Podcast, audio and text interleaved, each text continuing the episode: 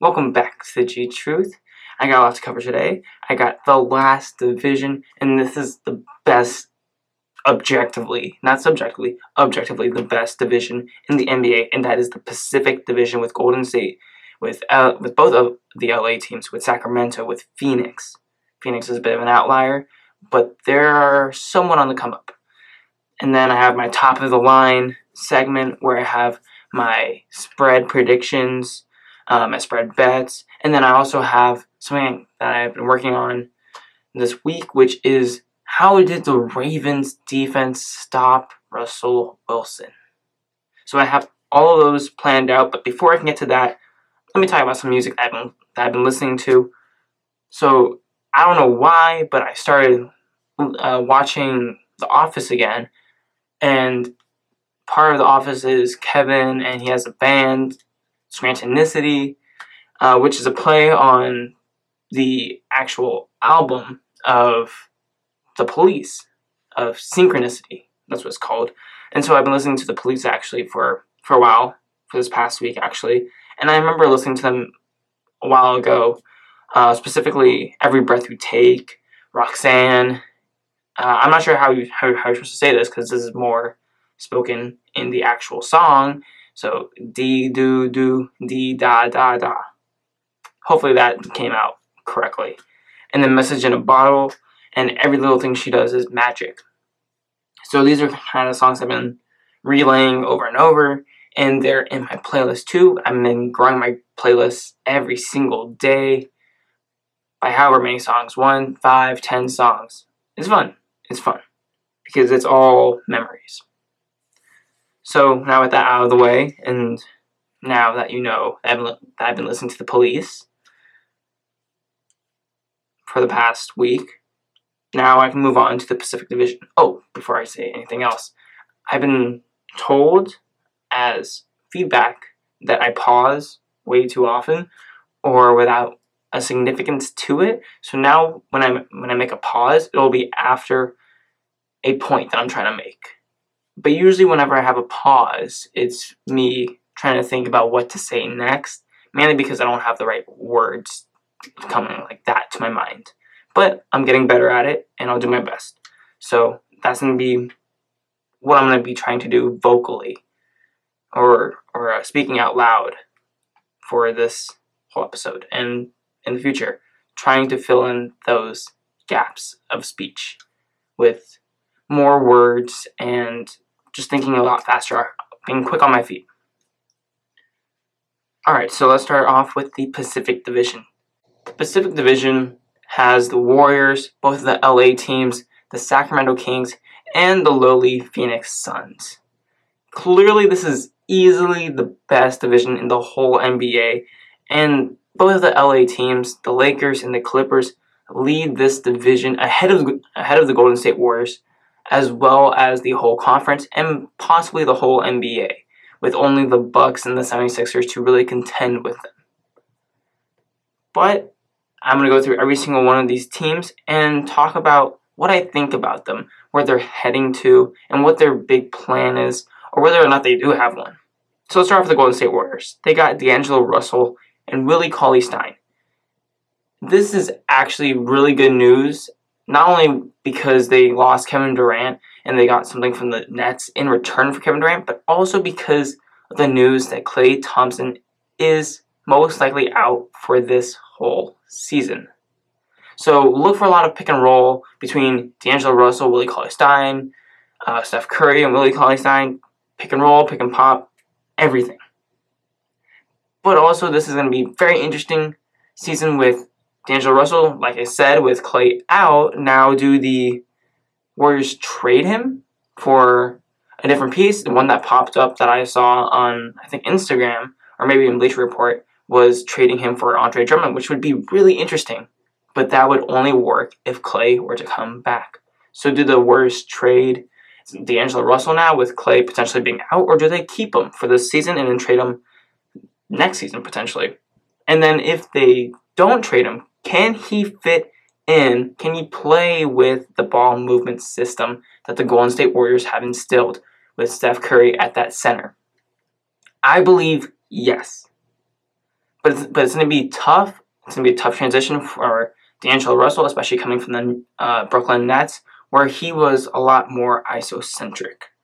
Overall, I think the Warriors are going to be really fun to watch. They are an underdog, a sleeper team to make it to the finals, but they're going to be really fun to watch integrating this whole new core with D'Angelo Russell, Willie Cauley-Stein, and the potential of seeing Steph Curry return to his MVP self, putting up crazy stats. We can see a whole lot of what he can do this season, especially with the three ball and by himself. Moving on to the to the Los Angeles Clippers.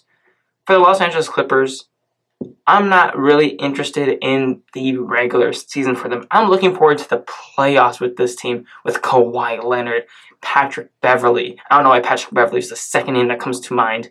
Paul George, Lou Williams, Montrezl Harrell, Landry Shamet too, Ivica Zubac too. This season's going to be fun for them, of course. But the only games I can see being really highly entertaining for the LA Clippers in the regular season is, is are the ones that are in LA against the Lakers. The Battle of LA. Even though LA is always going to be a Lakers town, the Clippers can finally make a statement against them this season and onwards.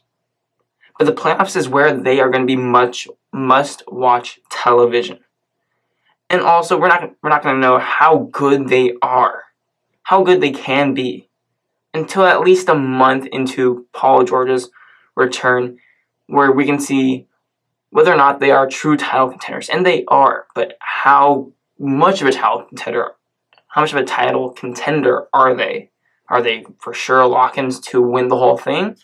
Or with Paul George in the mix, are they a bit more interesting with the way that the ball movement works? Moving on to the Sacramento Kings. They are a young, exciting team with De'Aaron Fox, Buddy Hield, Marvin Bagley. They got a Bogdanovich too. But the problem is for that trio, and it just came out today, Marvin Bagley is out four to six weeks with a fractured thumb. Now, that does hinder their chemistry for this season early on when they, I believe, had a good chance of contending to make the playoffs. Not for the title, but for the playoffs. And obviously, their first loss of the season in their first game came against the Suns, where they got blown out. And it's disappointing, of course. But I think that they're going to be fun to watch. They are a good team when they play high paced basketball, run in transition, go out on the fast break. They're really good and they can make the playoffs. But obviously, that's not the way you want to start the season. They're still maturing, they're still blending together, which is also why I don't think this Marvin Bagley injury, or why I think this Marvin Bagley injury hurts them a lot more than meets the eye. I really want them to succeed, of course, but for them, this is more of a thing of the future, looking forward past this season and how they're going to blend together and how they're all going to develop together than them succeeding right off the bat this season. But they are a good team going forward. Before I talk about the Lakers, I actually want to talk about the Phoenix Suns. That way I can start off with the Golden State Warriors and Clippers and end off with the Lakers rather than end off with the Suns. So, talking about the Suns, they are also just like the Sacramento Kings, they are also a young team, except with Devin Booker, DeAndre Ayton, Kelly Oubre. They also have one of the Bridges. However, they've had multiple seasons with Booker there, as well as last season with DeAndre Ayton there, where Booker's played amazing, dropping 70 points against the Celtics, but they still lose. They still lose even last season with DeAndre Ayton there, and a lot more expectations, not to make the playoffs, but to actually win some more games. They actually went backwards win wise. I thought that they would do a lot better last season, and this season they should do a lot better with additions like Ricky Rubio and Kelly Oubre and DeAndre Ayton developing a bit more alongside Devin Booker, and whether or not they can actually become that Kobe Bryant, Shaquille O'Neal 2.0. They should be better this season. But in reality, they probably will not. It will be a miracle for them to even come close to sniff the playoffs. I want to see them succeed. A lot of people want to see Devin Booker succeed because he is special. He's a special player, he's a special scorer. But they just can't win for whatever reason with him on the Suns. Moving on to the Los Angeles Lakers. They are fun to watch. Did you see that opening game against the Clippers? It was fun. Even though they lost, both teams were really fun to watch with Kawhi Leonard and LeBron James headlining the game. They obviously still run LA, as I mentioned before, even with the Clippers having their recent success. But they have LeBron James, they have the headlines, they are the Lakers, they are the head brand of LA basketball. They will make the playoffs. They should make the playoffs, and they will make the playoffs with additions such as Anthony Davis, DeMarcus Cousins, even though he's going to be out. They still have Rajon Rondo. They got Danny Green as well. They got a lot of players. They still have Kuzma. They have a lot of quality players. However, they're just like the Warriors. They have a lot of pieces together that are they're on the team for the first time. That are still gelling together. The chemistry is still trying to figure it out, which is why I didn't have them in my standings predictions video on my other channel. I didn't have them in the top three seeds. I had them actually a bit lower because that chemistry takes time, and I also accounted for rest. And the only other question aside from will that chemistry get together is can they stay healthy enough between LeBron James and Anthony Davis? Can they stay healthy enough to compete? LeBron James last season had the strained groin or some groin injury. And that was the first significant injury that he's had his whole career. Can that continue? Will that continue into this season? Maybe. I don't know. But the concern is there. Anthony Davis gets injured every single season with something. This season he has a sprained thumb.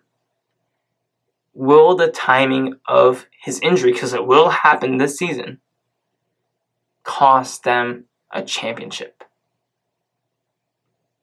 Additionally, with those two questions of their chemistry and their health, will the other guys, aside from LeBron James and Anthony Davis, be able to do enough to, when they're not producing, step up and compete against the other team and keep the Lakers in it. We saw that with Danny Green against the Clippers, which is great. But can that happen on a nightly basis, on a consistent basis? We'll see. However, I believe that they will contend for the chip against the Clippers, as well as not only the chip, not only not only holding the throne of the NBA, but also the throne of LA, and, and cementing that the Lakers is what LA is about. That they are the head of LA basketball. Anyways, it's going to be a really fun season now that I'm done with these division summaries or recaps. But I really am looking forward to this season. A lot of duos out there in the league. Almost every single team is formed of duos rather than trios. The trios are really more for the younger teams, if you really think about it and go into depth of it. However, now I'm going to be moving on to the top of the line segment with my spread predictions for this upcoming week, week 8 in the NFL. So I was going through this this whole week, this whole schedule for week 8 NFL and it was tough. It was tough to decide who wins because there are some games that can really easily be upsets. Sleeper upsets actually. You can have the Cardinals against the Saints being upset. You have the Bills are favored. The Eagles, Bills, upset. You can have that. Bears are favored. Chargers, Bears. That can be an upset too. Bucks, Titans. Titans are actually favored. The Buccaneers can be an upset as well. There are a lot of games here that have potential upset possibilities. However, we're not looking at upsets, we're looking at the spread. So let's dive into my five games that I have predicted the spread for. So the first one that I have chosen is at 1 o'clock Eastern Time. So I usually have the format of two games, uh, one o'clock Eastern time, Sunday night football, and then two games that are either four or five or four twenty-five p.m. Eastern time. So the first one I have is the Eagles against the Bills. Now the spread's at 1.5, favoring the Buffalo Bills. However, I'm going to be picking the Eagles plus 1.5. Last week against the Dallas Cowboys in Sunday night prime time football, I noted that Carson Wentz was 1 and 4 and after that loss, 1 and 5 in Sunday night football games. What can I say? I looked it up. Trend continues. Guess what I'm going to say this week regarding Carson Wentz and his record? 23 and 13 in outdoor stadiums. And guess what the Bills have? An outdoor stadium. However, Carson Wentz is also 9 and 15 on the road, but I think that that 23 and 13 in an outdoor stadium does trump the 9 and 15 record on the road. And with Dar- and with Ronald Darby coming back for the Eagles off injury, that could really boost their defense. And even if you have questions about the Eagles defense heading into this game, the Bills offense does not have the firepower, does not have the ability to completely torch and exploit this Eagles defense, no matter how bad the Eagles defense is. It took quite an effort for the Bills to even put up 31 points on the Miami Dolphins. And it was a close one, too. And I also predicted the, spread right on that one as well. Overall, I think that for this game, it's going to be a close one. But as long as the Eagles do not turn the ball over, and they have turned the ball over a whole bunch, especially with fumbling the ball, not interceptions, fumbles. If they do not turn the ball over, the Eagles should win this actually. So I have the Eagles plus 1.5. Next, I have the Cardinals against the Saints. Could this be an upset game? Potentially, but I don't really think so. I'm going to say no, this is not going to be an upset. The Saints are just better than the Cardinals in every single way imaginable. But the Cardinals' offense has been quite impressive and has been on quite the roll. Even with David Johnson being out potentially for this game and not playing that well in the past two weeks. I think that the Cardinals, with their offense being the way it is and as good as it has been, as good as it has as good as it has been these past couple weeks, past three or four weeks actually, I think that they keep it close, and I have them on their side of the spread, which is plus ten. But I do think that the Saints win this because if Teddy Bridgewater starts, news of Drew Brees coming back is gonna make a switch go off in his head and make him perform like he's never had before. Like he never has before. There we go. So I have the Cardinals plus 10. Next is another potential really coin flip game. Could be an upset, maybe not. And that's the Panthers at the 49ers in Levi Stadium. I have the Panthers plus 5.5 on this actually. Last week, proved me partially right about the 49ers, about their offense, not really their defense. Their defense, like I said before, is really good. Really good against the pass, rush, pass, and run. Their offense only put up nine points against a Redskins defense that made Mitchell Trubisky look like the greatest offensive player that has ever walked the face of the earth. And you can only put up nine points against them I know that was slippery. I know it was raining, but still, nine points. Come on, come on, Jimmy Garoppolo. You, you, you can do better than that. So the Niners' offense is subpar, and their defense is a monster. And with the way that Kyle Allen has been playing, I, I, I think that the Panthers have a shot here, and along with along with Christian McCaffrey playing really really well recently. But I will say that the only way that the Niners can win the spread minus point minus five point five is if they are able to do what the Tampa Bay Buccaneers did twice actually and shut down Christian McCaffrey. They have the personnel to do it, and it's completely possible. The Niners can do it. It's just a matter of whether or not they will do it, and the ball is in, the ball is in their court to do it. Otherwise, I see the Panthers playing this close, not winning this, but playing it really, really close. Panthers 5.5. The next game I have is the Raiders at Houston Texans. This one I'm, I'm actually a bit more hesitant with, but I'm going to pick the Texans minus 7.0. The Raiders defense has been less than trustworthy this year, and the, even though the Texans got beat by the Colts last week, let's be honest, the Raiders defense is worse than the Colts defense. The Colts defense has the personnel to stop Deshaun Watson. The Raiders defense simply does not. And, Des- and Deshaun Watson did not play great against the Colts. And like I said, the defense for the Raiders is just not there. Deshaun Watson should have a bounce back game. He will have a bounce back game, actually. And the Texans are going to win this minus 7.0 spread. Now for the big game, the Sunday night football game. Packers and Chiefs. Now this had a lot of hype built up to it because everyone thought, okay, Aaron Rodgers, Patrick Mahomes facing off.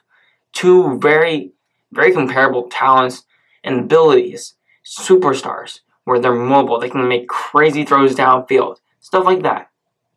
And if I knew that the Chiefs had Patrick Mahomes, I would take them and they'd be favored to win this game, actually at home. But that is not the case. Instead, I just know that they have Matt Moore and the Packers have Aaron Rodgers, who is red hot after coming off a six total touchdown week last week. But if I'm Andy Reid and I know that Patrick Mahomes is full ready to go against the Packers, I actually probably would rest Patrick Mahomes. And the reason why is because I do not want to risk injury with my star player. He has had three straight games where I've seen him come off a play and start limping around. Start limping around for some reason. Maybe he hurt his leg. And in this past week, where you saw him go down with a dislocated knee, I think that you simply just gotta rest him. Make sure he's healthy. And yes, you can say, no, they need Patrick Mahomes, especially for this game, especially now. Because if they lose, then they have two losses, and then they are far behind the Patriots, who are steamrolling easy teams and are currently sitting at what seven and 0 and have the first seed. And we know that the Chiefs need the first seed in order to beat the Patriots and Tom Brady, because it's hard to beat the Patriots at Foxborough. However, I would say to that, I would much rather have a healthy Patrick Mahomes, completely ready, 100%, rather than the first seed and they hobbled Patrick Mahomes. So I say, I'm taking the Packers here minus 3.5, and even if Patrick Mahomes is completely ready to go, you gotta rest him. Because you're looking at the future, not now. Alright, I'm to take a break, and then I have the big Ravens defense against Russell Wilson. How did they stop him? How did they slow him down? Coming up next after this break. And we're back, and let's cover the Ravens defense against Russell Wilson. This is actually very interesting because it does take both sides of the coin, the Ravens offense and the Ravens defense, to really beat Russell Wilson. So let's hop into it. This past Sunday, this past Sunday, the Ravens beat the Seahawks 32 16. I thought that the Seahawks were going to win this. I really, really, I honestly really, really did. I had them as my spread prediction. I thought that they were going to win. And I, like all the viewers, were on the edge of our seats just waiting for Russell Wilson to be Russell Wilson in the fourth quarter. To be clutch, to have that game winning touchdown at the last second that makes you go crazy and say, how does he do this time and time again? But that never happened. Actually, we didn't get much of Russell Wilson or that Seahawks offense except for the first and just a bit of the second quarter. So, naturally, I went to the film to figure out how the Ravens held Russell Wilson to 16 points. And if you ask me, holding Russell Wilson, a player of his caliber, to 16 points is impressive. The first thing I noticed from the film was that the Ravens had exceptional time management. or in statistical purposes in general in general statistical nomenclature time of possession. This, this is the exact same way that the Colts beat the Chiefs three weeks ago. At first glance, the time of possession favors the Seahawks by 12 seconds. However, I'm, I'm going to narrow that down to the second half rather than the whole game because in the second half, the Ravens either t- had the game tied or they led. And as we all know, the Ravens are a much better team when they play ahead. In the second half, the Seahawks had the ball for 12 minutes and 45 seconds. On the other hand, the Seahawks, sorry, the Ravens had the ball for 16 minutes and 56 seconds, nearly 14 of which came from scoring drives. That's a 4 minute and 11 gap in time, in time of possession. This is important because it did not give the Seahawks a whole bunch of time to make a comeback after getting down 20 to 13 or 23 to 13. And it prevented them from actually running the ball and mixing it up, mixing it up, going into play action, and really fooling the defense with their whole game plan on the offensive side since they were down. The second thing that really stood out to me is the tackling by the Ravens defense. They they are notorious for swarming the runner, or the receiver. They do an exceptional job with that. Everyone swarms whoever has the ball. They time and time again got to the runner or receiver, immediately allowing no extra yardage. Now, of course, when the Seahawks ran the ball, there were times, maybe three times, where CJ Prosise or Chris Carson would get maybe a 10 15 yard gain on the run. But for the most part, they were contained to very small gains. And especially in the second half, the Ravens did an excellent job of stuffing the run. Third thing I noticed was the defensive game plan that the Ravens went into this game with. Of course, you have to go in with the game plan of make everything tough for Russell Wilson. Always have someone in his face. Make him throw it on the run. Keep him thinking, not scanning down the field, always looking at what's in front of him, which is a defender in his face. Make him throw it into tight windows. Make nothing easy for him. And as I was going through the film with this, I noticed a few mistakes by the Ravens that they quickly corrected. So the, so the main mistake, really, was that they went into zone coverage. And I did not like them going into zone coverage for two reasons. The first reason I did not like them going into zone coverage is that it gave Russell Wilson time to create and play make. Time to create and play make.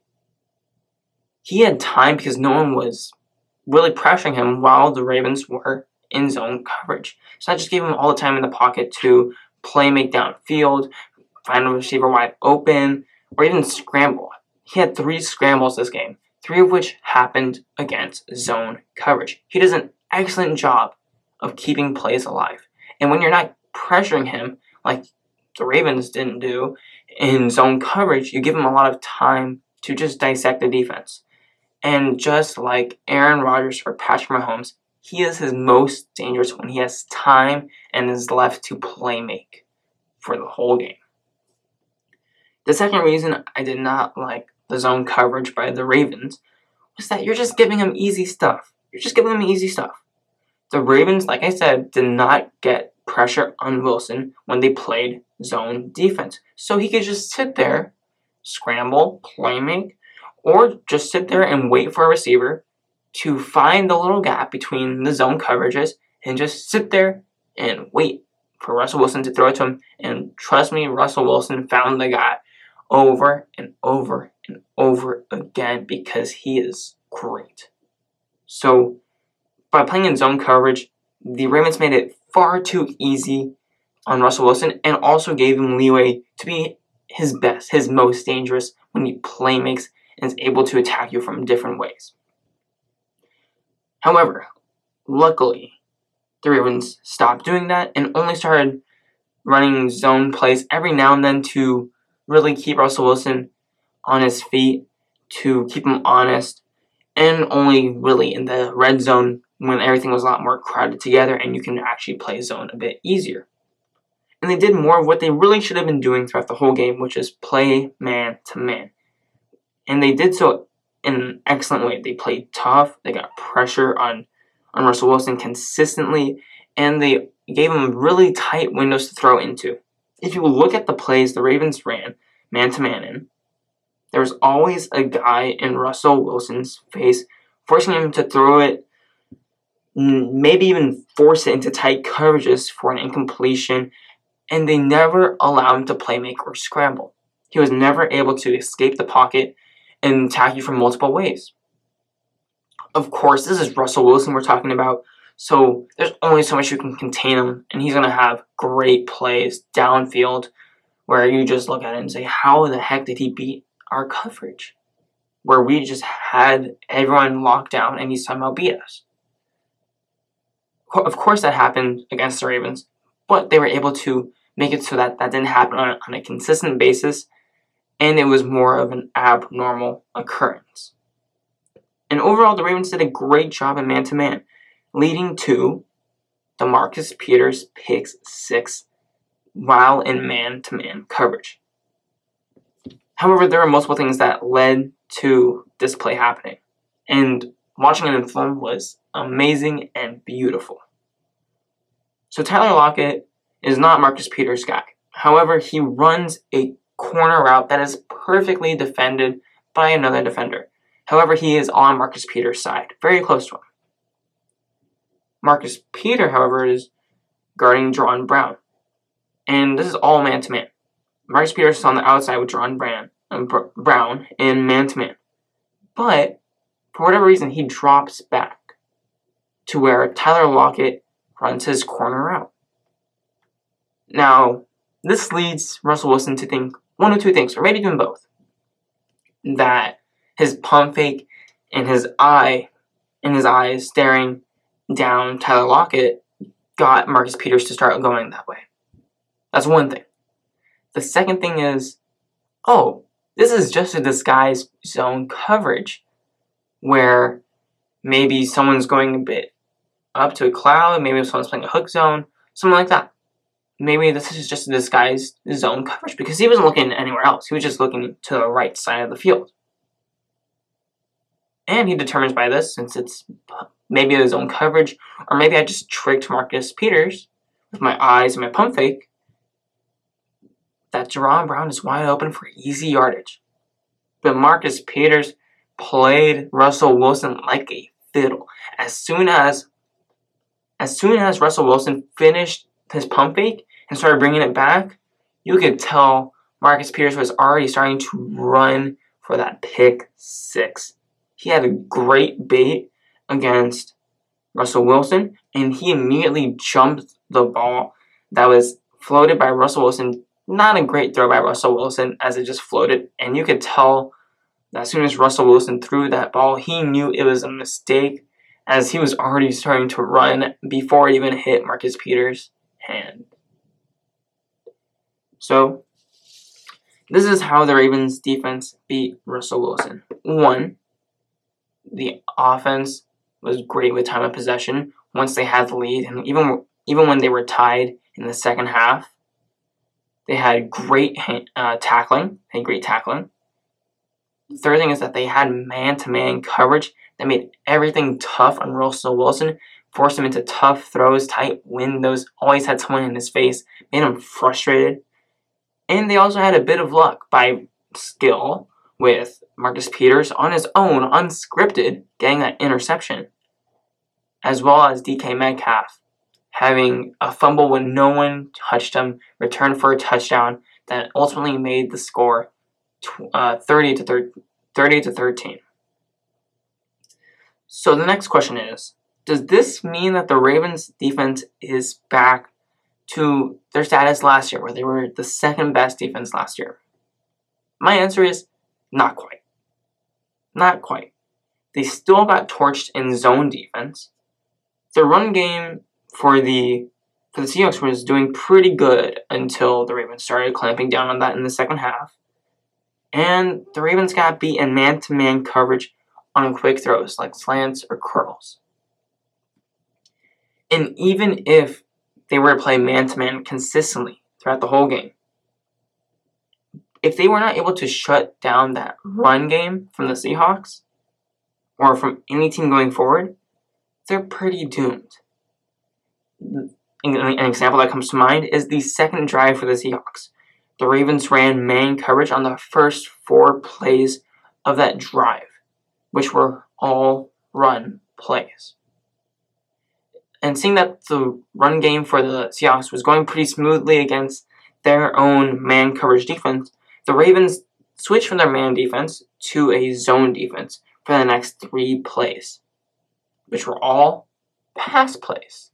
The first play uh, with, with that zone defense, they actually got a sack for zero yards, but on that play, Russell Wilson was actually about to scramble, and they got very lucky with their open field tackling that Russell Wilson did not break off for a first down. The next two plays were passing plays that combined for a total of 46 yards.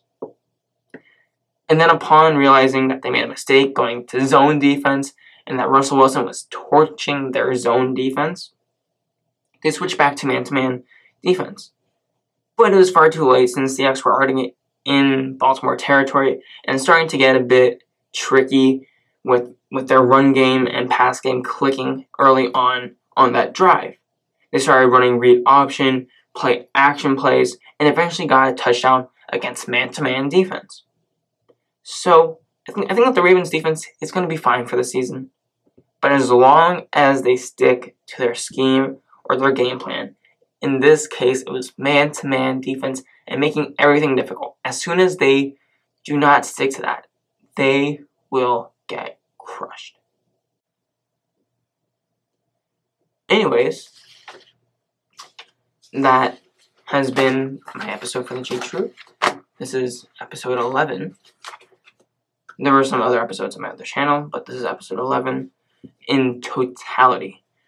And just recapping what, what was covered today, the Pacific Division, the last division that I that I am to cover, and by far the best division I am to cover. I am to cover for this season.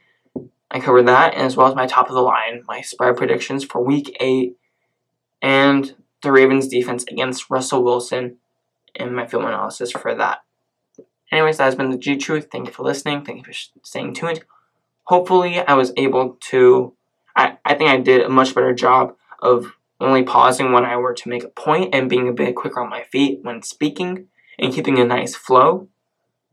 If I was not, or if you have any other suggestions, be sure to comment that down below. I would love to hear any suggestions or any feedback any feedback possible, really.